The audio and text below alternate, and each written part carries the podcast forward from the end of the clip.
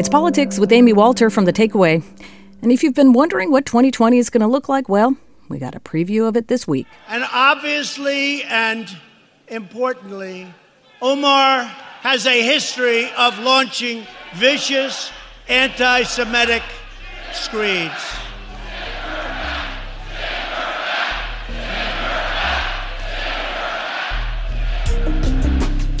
It started on Sunday with a presidential tweet, like so many things do.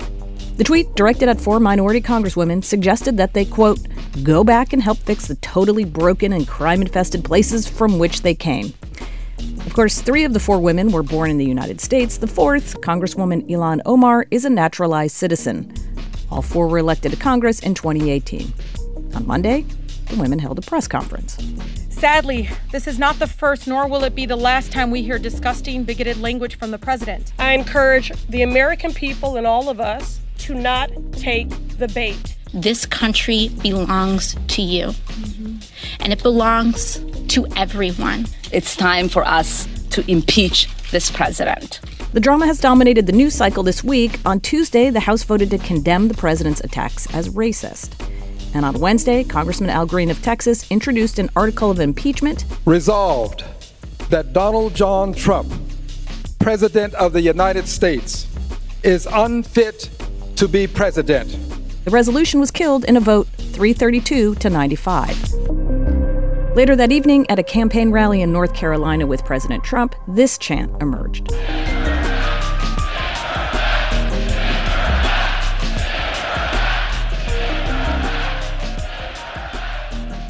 Now, there's a lot to talk about here, and that's not to diminish the very real outrage, and in some cases, hurt that many Americans have experienced and feel about this racist behavior. But here's my take on the politics. President Trump believes he won in 2016 because of, not in spite of, his rhetoric, divisiveness, and open hostility to minorities and immigrants. A lot of people love it. His instincts have been further rewarded by a GOP that has failed to criticize him or rein in his worst impulses. Why don't you ask me, is he a racist? That was my next question. Okay, why don't you ask me? Do you think that he is a racist? Absolutely not. It's easy to understand then why he believes he can win this way again. Of course, the 2018 election proved the limits of this strategy. And even as Trump closed out the 2018 campaign with attacks on the migrant caravan, Democrats picked up 40 seats in the House and won statewide races in battleground states like Pennsylvania, Wisconsin, and Michigan. They did so by not letting Trump dictate the terms of the debate. Yes, his tweet still drove the news cycle, but most of the Democrats running in these battleground districts and states stayed focused on one thing healthcare. Healthcare. Healthcare. Healthcare. Healthcare. They didn't talk about impeachment or Russia, even the president himself. They didn't talk about abolishing ICE. Few were proactive about embracing Medicare for all. Instead, they repeated this mantra in every ad and media interview. So when I saw Congressman Bishop smiling at the White House after voting to gut protections for pre existing conditions, something inside me broke. I support forcing insurance companies to cover all pre existing conditions. But Republicans in Congress keep voting to repeal Obamacare instead of fixing it. They would end protections for pre existing conditions. Pre existing medical condition. This year, though, Democrats aren't necessarily following that successful playbook. For one, it's harder to do this year. Back in 2018, the caravan crisis was theoretical.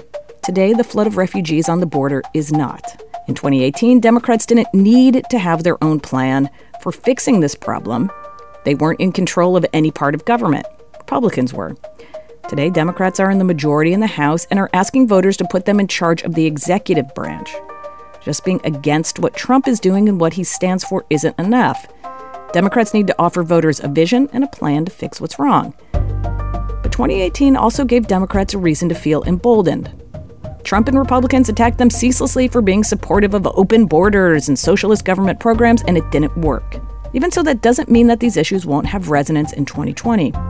Will voters still reject the GOP characterizations of Democrats as wild eyed socialists and open border proponents when many of them are supporting decriminalizing illegal border crossing, free college, and or the dissolution of the private insurance market in favor of a government-run Medicare for all healthcare system. This week I talked to a couple of Democratic strategists with a long track record of helping candidates in battleground districts. One told me he expects to see the image from last month's Democratic debate of all the candidates raising their hands in support of providing undocumented immigrants health care insurance to make its way into attack ads next fall.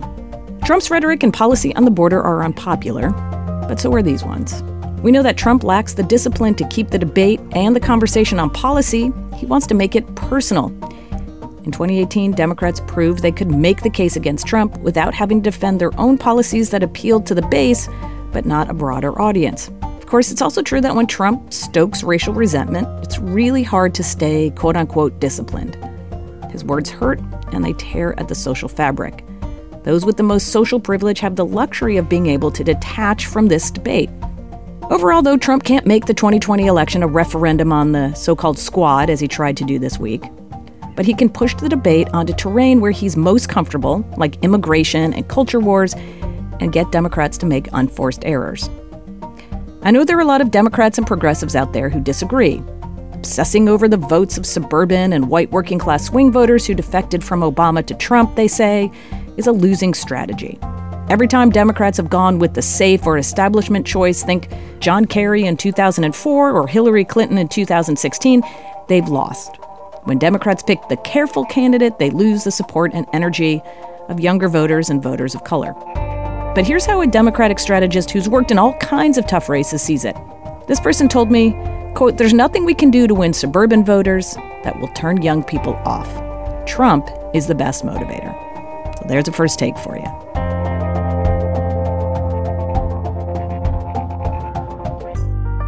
We've been here before.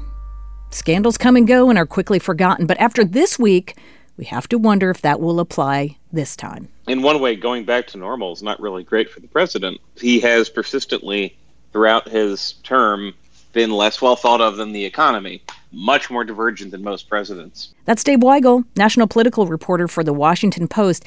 And more than almost any reporter in America, Dave is out in the field, meeting with candidates and voters all across the country.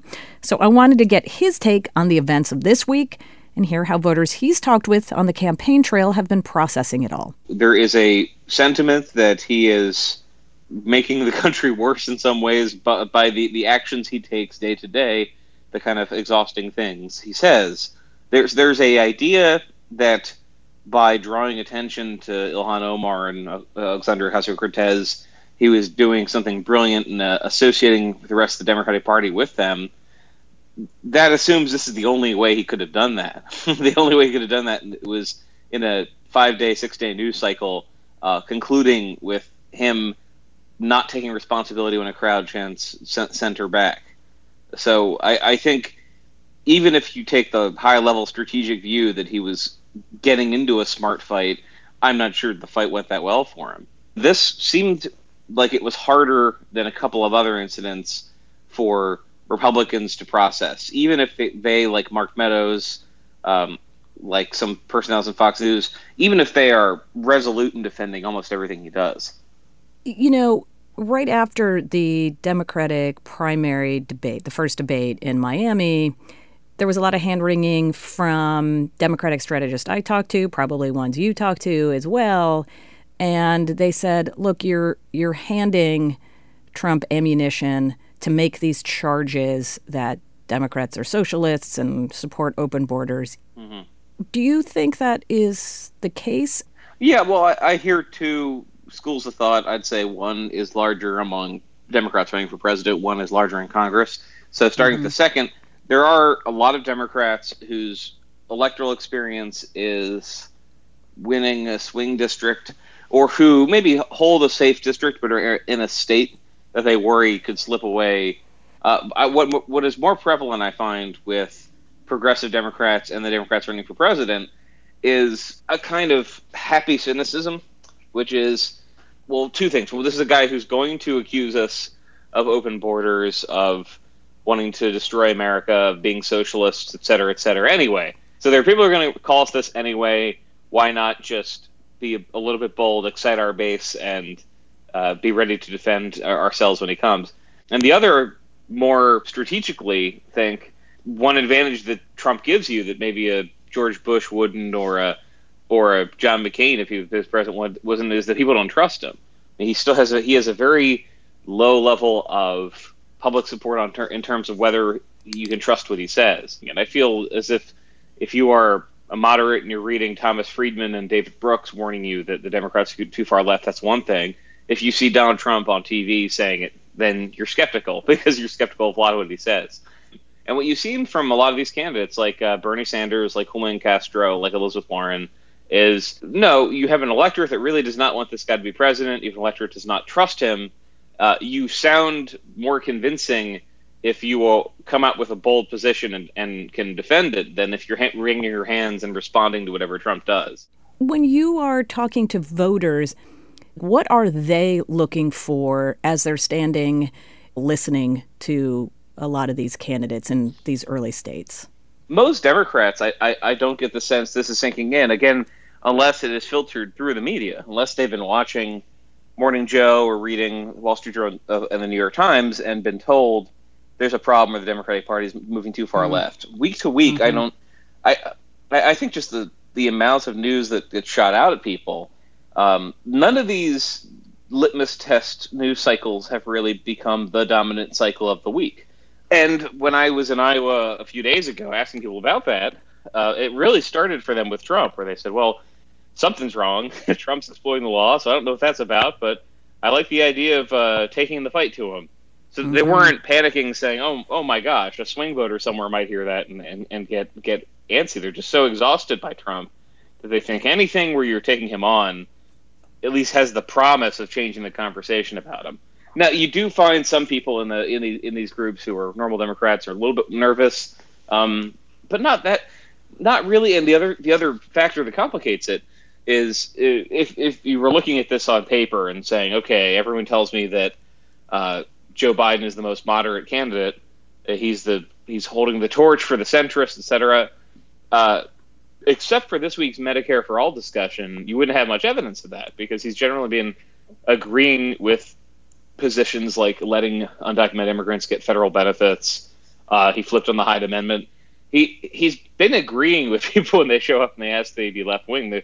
The only the only candidates who were really taking relish and pleasure in, at- in attacking something on the left are Michael Bennet and John Delaney and Amy Klobuchar, who have not been terribly relevant so far in the primary.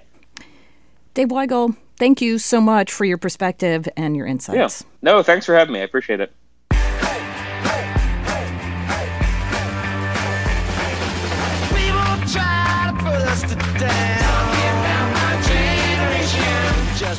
For the rest of this hour, we're going to explore the generation gap with the goal of gaining a better understanding of how different generations really think about politics.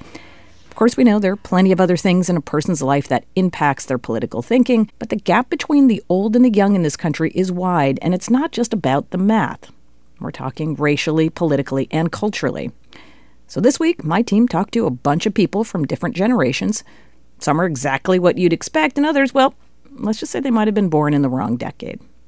I also brought in this guy to help guide us through it all. My name is Paul Taylor. I'm the author of a book called The Next America, and I'm working on a new book about the generation younger than millennials. Paul knows a thing or two about this stuff. So, who are these generations? Well, first of all, generations are not uh, not scientific. Uh, they're sort of confections. They're confections that people like us have created they're analytical tools that help us sort of understand who we are. For the purposes of our conversation, we're going to focus on the last five. Duh. The youngest are a group that I'm uh, I would love to call the mosaics. They're sort of maybe 22 and under, so most of them are teenagers. My name is Surav. I'm from New York. I am a part of Generation Z, and I was born in 1995. Uh, they will be our first majority non white generation, and they are by far our most progressive or liberal in terms of their political and social and cultural values. I think one of the biggest definers of Gen Z is that we're all digitally native. We've grown up in a time with everyone having a cell phone, and just all the information we've ever wanted has been at our fingertips. I think climate has been one of the bigger topics that I've always had my mind on. Growing up in a period where climate has changed dramatically, and there are new, more reports coming out of the environment being affected by our actions, I think that's been a primary driver in a lot of my political inclinations.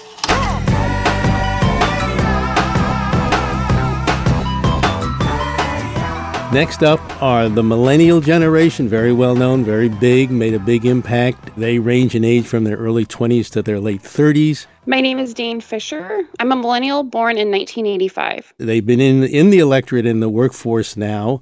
They're the largest group in both of those places, and they're beginning to flex their political muscles. Being a part of the millennial generation has greatly informed my views. It has given me a view on the world that says we're all connected, what I do matters, how I live my life matters, that I need to be conscious of my decisions and choices with the people around me. They have had uh, a rough start economically. Uh, many of them came of age a decade or so ago as the economy was cratering 10% unemployment, uh, housing foreclosures, and all the rest. And then there's the other side of it, which is that, you know, I have a ton of student debt. I live in a small town. My options are super limited. Although my idealism is big, it doesn't always match up.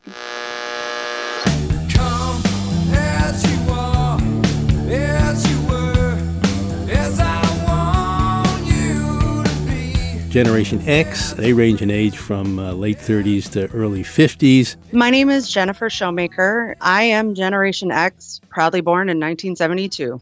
They came of age when the Reagan Revolution was in full cry. So while we think of a lot of generations uh, as being uh, liberal at the start and, and get conservative, that's not true of all generations. And it's not true of the uh, Xers. They started out actually pretty conservative accepted uh, the mantra of the Reagan years that government is not the solution, it's the problem. But they are, at least on cultural issues, they are more sympathetic to some of the views uh, and the changing norms uh, that the younger folks uh, have brought to our society. I'm very liberal. I'm socially liberal, but I'm fiscally conservative. Seeing the excess of the 80s really kind of made me want to rein in certain things, um, knowing that there's government spending on things that to me really just don't make sense and they really aren't bettering the country as a whole. Um, I would rather see my taxes go towards someone who needs help paying their food bill or their rent than going towards, say, like the F 35, which to me is just the biggest waste of money we've ever done as a country.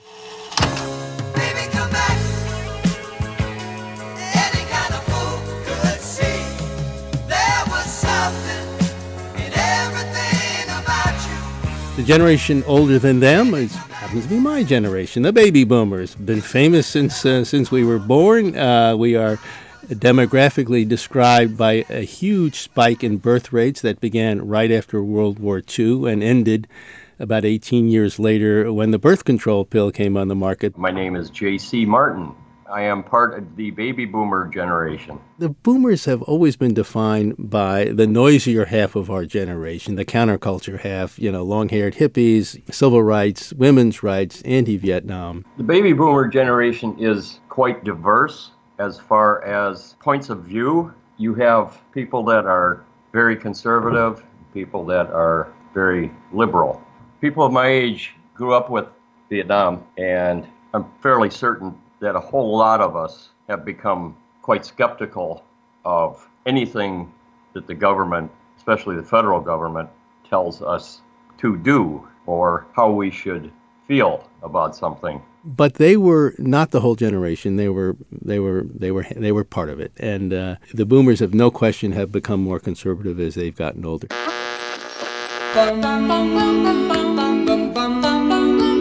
Mr. Sandman. And then finally, the oldest generation, uh, mid 70s and older, is, is known as the silent generation. My name is Gail Gottlieb. I was born in 1943, which is surprisingly long ago. For some reason, I've been put into the silent generation. They are creatures of the 50s in terms of coming of age. I thought the 50s were the most boring decade in the world, uh, even though I was just a child then. The silent generation, I always felt, was just willing to take things as they were willing to persist in whatever it was they were doing, perhaps replicate their parents' life and lifestyles. More conservative. They are our whitest generation, about 80% or more are white. But it, what's interesting is they've had a pretty good ride economically. They were in the workplace when the middle class was expanding in the 50s, 60s, and 70s. Many of them still have old fashioned pensions. Social Security has done for them what it was designed to do. If you go back 80 or 90 years, are our poorest age cohort in this country were older folks. Today, older folks are, are least likely to be poor. Uh, it's not to say they're all on easy street. They're not, and they are disoriented uh, by all the demographic change going on. I know we're supposed to get more conservative as we get older, but I flipped it around, kind of like Benjamin Button. My first vote when I was 21 was for Barry Goldwater. I rapidly after that came out against the Vietnam War, and I've been more on the radical side of politics ever since. If you look at the country through a generational lens, we've never had a moment like this where young and old are more different from one another racially, demographically, politically, culturally. I asked Paul Taylor how much these profound generational differences are really driven by race. I would say it is a confluence of that racial difference, which is driven has been driven by our modern immigration wave, but also layered on top of the racial difference are the ideological difference. So, what I would say, and it's a, it's a broad statement, but it's broadly true. Older Americans uh, tend to be white and conservative. Younger Americans tend to be brown and progressive.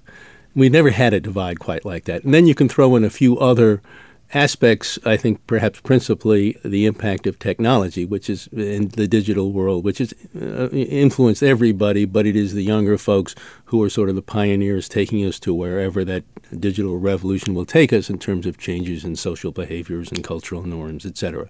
But it's really a combination of race and ideology.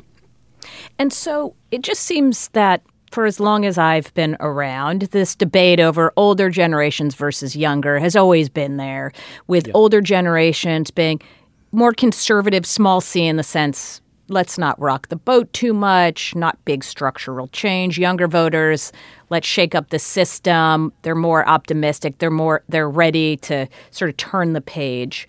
But is it different now than? Well, let me challenge a part of your premise. Um, hmm. uh, yes, yes, younger generations uh, want to bring the next thing, and every generation finds its way uh, to do that. But if you look at it politically, it is not the case that we have had a kind of conservative liberal divide that you know that runs along age lines. For most of the 1980s, the 1990s, and the early aughts, there was virtually no difference in the way young and old voted. Uh, the most dramatic example is the famous or infamous tie vote election of the year 2000, Bush versus Gore. That was a 50 50 election. It was 50 50 among voters under the age of 30, it was 50 50 among voters over the age of 60.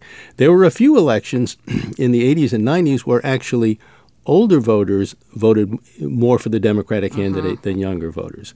So um, there are there are social and cultural features that are, I think, correct. The young are change agents, but politically, it is not always the case. So, what happened to change that dynamic? Um, generational turnover, and uh, the biggest part of that story is the modern immigration wave. Over the course of our 235 year history, more than 100 million people have immigrated to this country. There's no other country in the world that's received more than 15 million immigrants. We've been doing this a long time. We've done it in three great waves.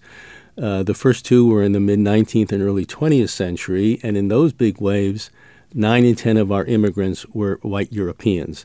Immigration waves always produce political and social and economic backlashes. By the 1920s, we had had enough. We passed very restrictive immigration laws. Uh, they were in place throughout much of the 20th century. But by the mid 60s, uh, our middle class was expanding, our economy was expanding, the civil rights uh, movement was in full cry, and we opened our borders back up. So since then, and that's the beginning of the third and current immigration wave. Since then, more than 60 million, it's our biggest wave, more than 60 million newcomers have come since, since 1965 uh, nine in ten of them are not white Europeans. They are Hispanics, they are Asians, they are Middle Easterners, they are Africans. They have changed our racial complexion, something that no previous immigration wave has done. So here we are now uh, in 2019. Uh, in a country we have now, uh, you know, we're, we're heading for a record share of our population who are either immigrants or the children of immigrants. And uh, they look different and they think different. The rest of my conversation with Paul Taylor in just a moment.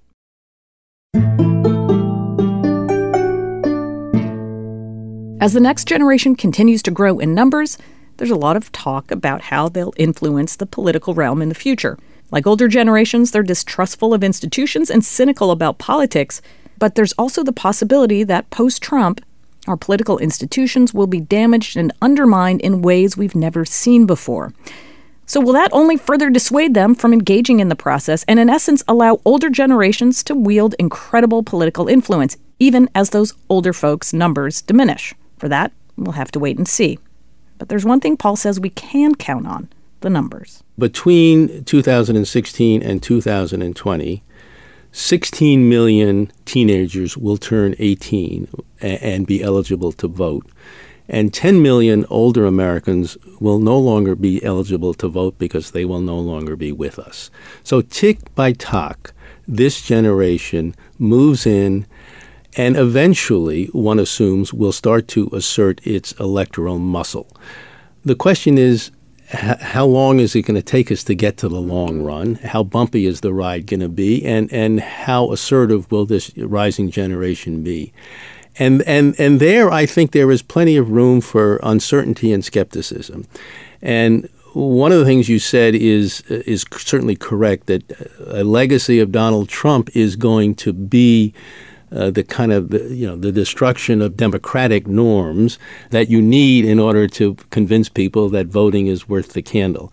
But it's not. If, if, frankly, it's not just it's not just Donald Trump that has promoted some of this uh, toxic uh, attitude toward political uh, institutions. I think a lot of these uh, teenagers are growing up in a world where the woke left is also promoting the notion that the government and society and politics are rigged against them. We're in a very angry stalemate. We have an, an embittered right, we have an aggrieved left. They disagree about everything else except the common view that American politics is rigged against them. So, what next, and where does this generation want to go? Let's project 20, 30 years from now what this could look like. Let's take uh, this week or next week or, or the current uh, presidential primary process. What you have is a tension, uh, in my view, a healthy tension between the pragmatists within the Democratic Party who, who want to do it through compromise because they understand that's the reality, and, uh, and the progressives who want to shoot for the moon. And if you just measure where the Democratic conversation, the conversation within the Democratic Party has been, uh, where it was in 2016 and where it is today, it has moved dramatically. You know, uh, you know, towards Medicare for all, towards mm-hmm. racial reparations. To, you know, uh, you you name it. Now, I'm I don't believe these things are going to be enacted overnight, but I do think this is the beginning of a move toward a bolder agenda that is likely uh, to work its way into the political process at some point if if what I talked about earlier comes to pass. This, you know, it's going to be not going to be too long from now that this generation, along with the slightly older brothers and sisters in the millennial generation, they just have the they have the electoral clout. Again, the math is inexorable, and I assume policies will follow.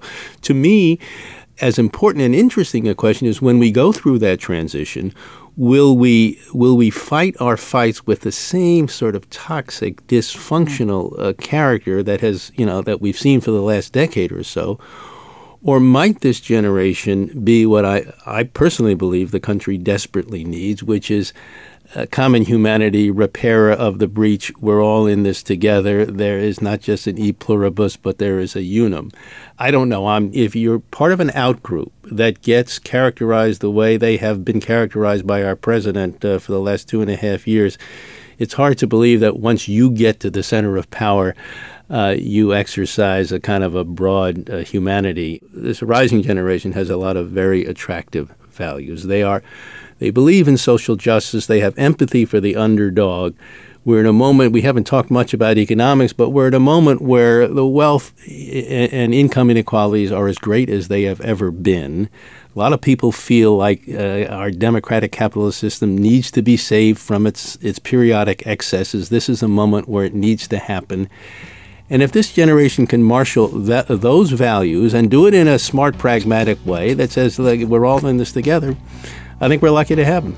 Paul Taylor, thank you so much for coming in and talking to me. My pleasure, Amy. I'm a big fan of yours. Well, I'm a big fan of yours. So there we All go. right. It's mutual. Okay, now we've settled out.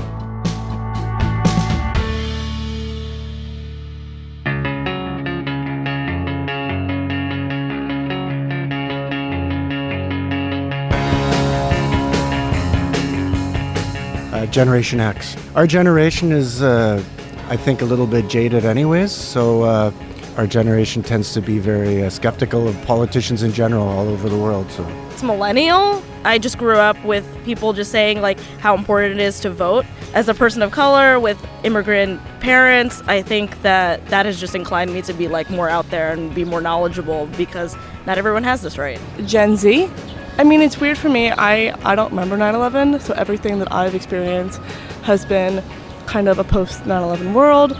And also, I've, experienced, I've grown up in this kind of political experience which is extremely polarized and very over exaggerated. I'm after the boomers, so whatever after the boomers is, I'm in the middle of the 50s. But I realize with my age that some of my kids, 9 11 was before they were born. And that blows me away. Ever since I retired, I keep away from the news. I do fine art. When it comes time to elect an official, I do a lot of research. And I'm terribly uh, upset about what seems to be happening uh, right across the board. I don't know what generation. I mean, it's the older generation, I guess. I don't know specifically. For me, it's more because of my race. Actually, it's not because of the year I was born, though. My politics? America in trouble, fella. America in trouble. All this talk of the generation gap isn't limited to the fight between Democrats and Republicans. These fissures are also apparent within the parties. 2008 and 2016, there was a significant generation gap, with younger voters overwhelmingly supporting Barack Obama and Bernie Sanders, and older voters going with Hillary Clinton. So, what does the Democratic Party electorate look like this year? And will we see the same divide? Well, it looks a lot more like the country actually looks, which is to say, getting much more diverse, getting younger. That's Clare Malone, senior political writer at 538.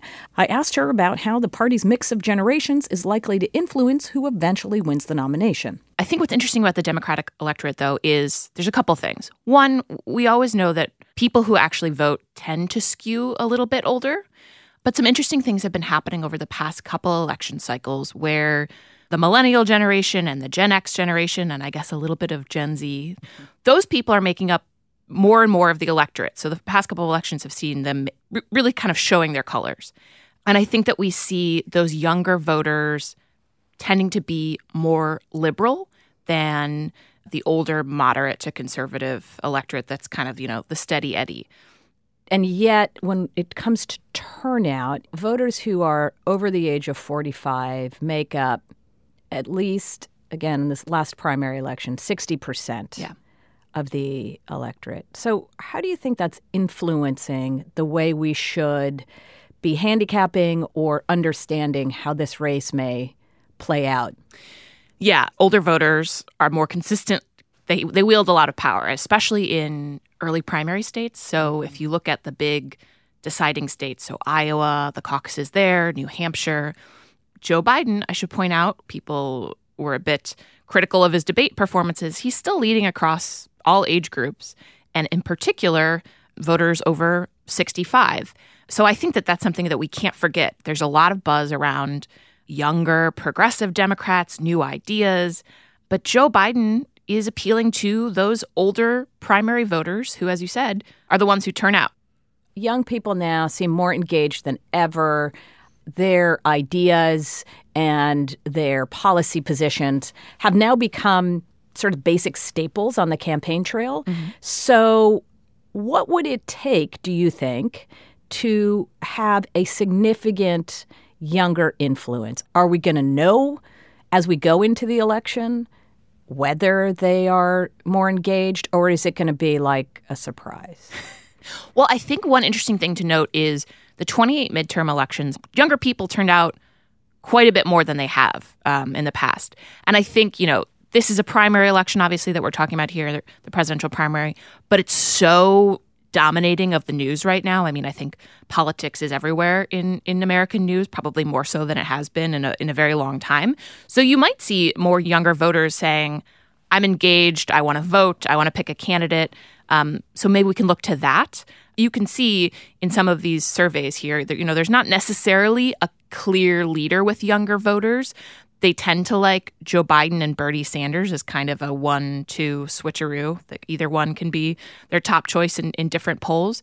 But they're also really interested in Elizabeth Warren increasingly, which I think is interesting. And I think, you know, Sanders and Warren obviously represent more of those progressive, we want to break the mold of the system and rebuild it, which might appeal more to younger voters, especially, let's say, millennials who came of age in the post 2008 financial crash system where talking about economic issues, talking about remaking systems is a very appealing thing. So I, I think we're in a little bit perhaps of new trod territory because of the number of people running and because of the number of new ideas that we're putting out into the, the atmosphere.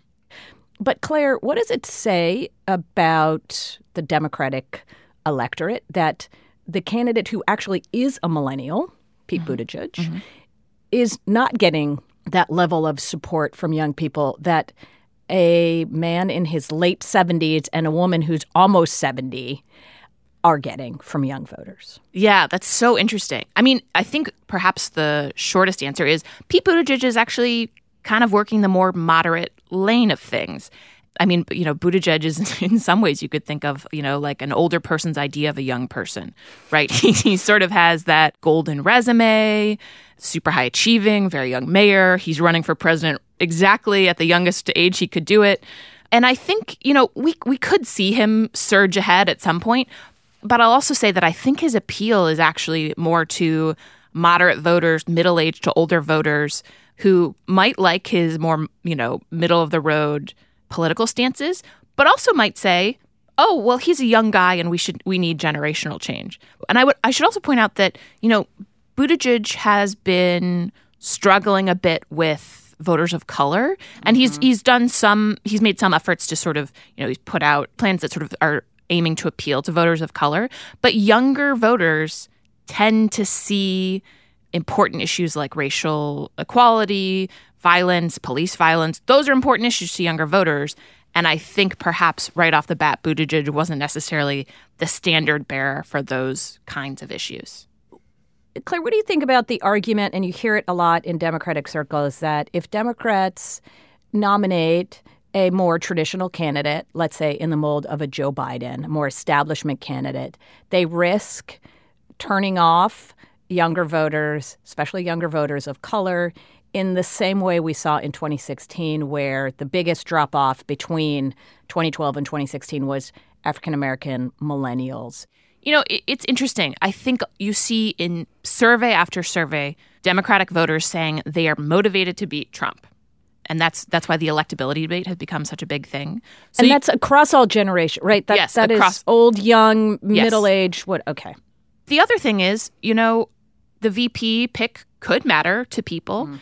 If you have, let's say, a white man at the top of the ticket, if there's a woman of color in the ticket, you know, not just maybe like a Kamala Harris, who, by the way, has really chafed against the idea that she is a VP candidate. She's saying, I'm running for president. But what about someone like Stacey Abrams, who was the first black female nominee for governor in, in Georgia?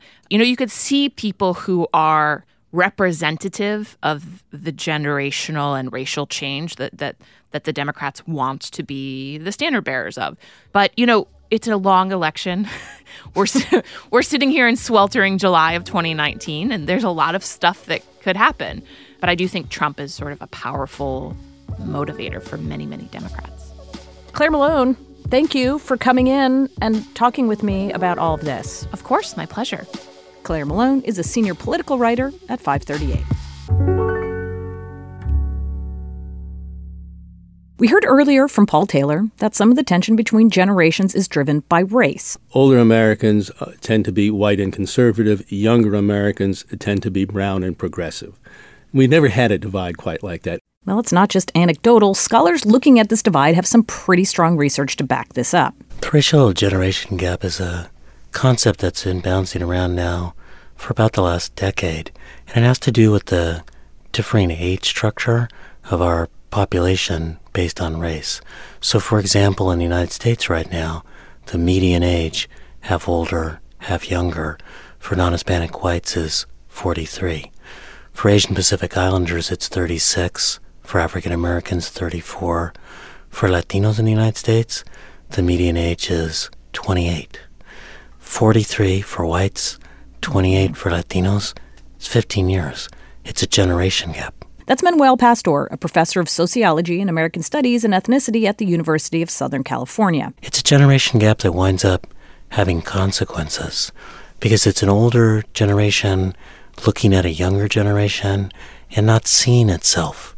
Has your research found then if the racial generation gap between older white voters and younger people of color is smaller, the policy differences are significant as well? Well, the most significant thing we did in taking a look at this was try to take a look at the impact of the racial generation gap on public school spending per mm. student. The larger the racial generation gap, the lower the spending on education. In essence, an older generation not making the investments in a younger generation. If you look at the state that's got the largest racial generation gap, the whitest old and the brownest young, that state is Arizona. Arizona, with its fractious politics around immigration and fights around ethnic studies in the schools, but perhaps most significantly, until the recent teacher strike, Arizona had the largest uh, cuts in per student spending over the eight years since the Great Recession. So this actually does have a consequence on public policy and public investment as well as on our politics.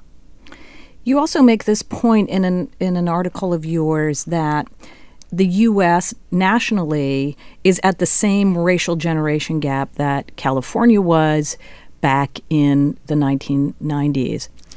The racial generation gap peaked in California in the early 1990s. And that was the era of Prop 187, the proposition that sought to strip uh, all sorts of services, including educational services, away from undocumented Californians. It was also an era in which we eliminated bilingual education and affirmative action. It was an area, an era riven with racial tension. We have definitely kind of gone on from that period of time. Our racial generation gap has closed. Our older generation looks more like a younger generation because perhaps unsurprisingly, African Americans and Latinos actually also age and become part of the senior uh, population as well. And so you've seen things really dramatically turn around in California, one of the first states to raise its minimum wage to $15 an hour. Uh, we've got a funding formula for our schools that's called the local control funding formula. It hasn't just been the demography changing on its own, there's been a lot of political action to make that happen. So, is it possible at all to have that same kind of transformation that we saw in California on a national level when uh, people of color are distributed so unevenly throughout the country? It's really about trying to figure out how to bridge communities and create opportunities for folks to find common ground and common concern. You know, interestingly, in the United States, the places that seem to be the most freaked out about immigrants actually don't have a lot of them. Uh, the folks in states that have seen a lot of this change have eventually gotten comfortable with it. And it's not just a matter of the change happening and people getting comfortable, but what's the kind of political work we need to do to bring communities together? This isn't something that's just happening in California. Salt Lake City Metro, for example, is going to become a majority people of color before the rest of the United States does. And Salt Lake City and in fact Utah have been managing a lot of that, you know, pretty gracefully. Utah had uh, driver's licenses for undocumented immigrants about 11 years before California, and it had a DREAM Act in state tuition for undocumented immigrants only one year after California. So it's not really just a question of the demographics or even of the particular kind of politics, but the ways in which civic leaders react and provide leadership to bring people together rather than take advantage of these changes to drive people apart. I'd like to get your reaction then as you watched the events of this week unfold, which seem to fit right into everything that you're talking about, the sort of st- stoking of racial animus. If you don't like this country, the president says, then just get out. What did you make of all of this? And what do you think this is telling us about where we are as a country, where we're going to end up in the immediate future and the longer term future? I think that we're looking at some really fundamental rifts in the United States right now. And the role of leaders is to help us get through changes and overcome our divisions and come together. And instead, what we've seen is a president that's really stoking the fires and trying to create even more division for short term political gain. One of the things, it was really an ugly moment to see the president try to turn away the future by telling people who grew up in the United States or who were born in the United States to go back where they came from, which is really a racialized way of saying America is not for you, America is a white nation, you can't be a part of it. And we've seen how this plays out politically in California. Republicans in the early 1990s thought that their route to being able to maintain power was through Prop 187, through eliminating affirmative action, through three strikes laws, through creating kind of a fear of the other as this change was taking place. And currently in California, there's Democratic supermajorities in both the state assembly and state senate, and there's not a single statewide office held by a Republican uh, office holder. So I'm hoping that some leaders wake up to this, wake up to the fact that they're really sort of committing harikari, uh, political suicide, uh, through this kind of a strategy, and just also understand that, you know, appealing to our worst impulses rather than appearing to the best part of who we are as Americans, even if it works in the short term, it cannot work in the long term, and the damage that will be done is long lasting. Manuel Pastor, thank you so much for taking the time and talking with me today. Thank you. Manuel Pastor is a professor of sociology and American studies and ethnicity at the University of Southern California. That's all for us today. A moment to give some props to our team here at Politics with Amy Walter. Our producers are Amber Hall and Rob Gunther. Our sound designer and director is Jay Cowit. Our engineers are Debbie Daughtry and Vince Fairchild. Our digital editor is Polly Irungu, and Lee Hill is our acting executive producer. And of course, you can call us at any time, 8778 My Take, or send us a tweet. I'm at Amy E. Walter. The show is at The Takeaway. Thanks so much for listening. This is Politics with Amy Walter on The Takeaway.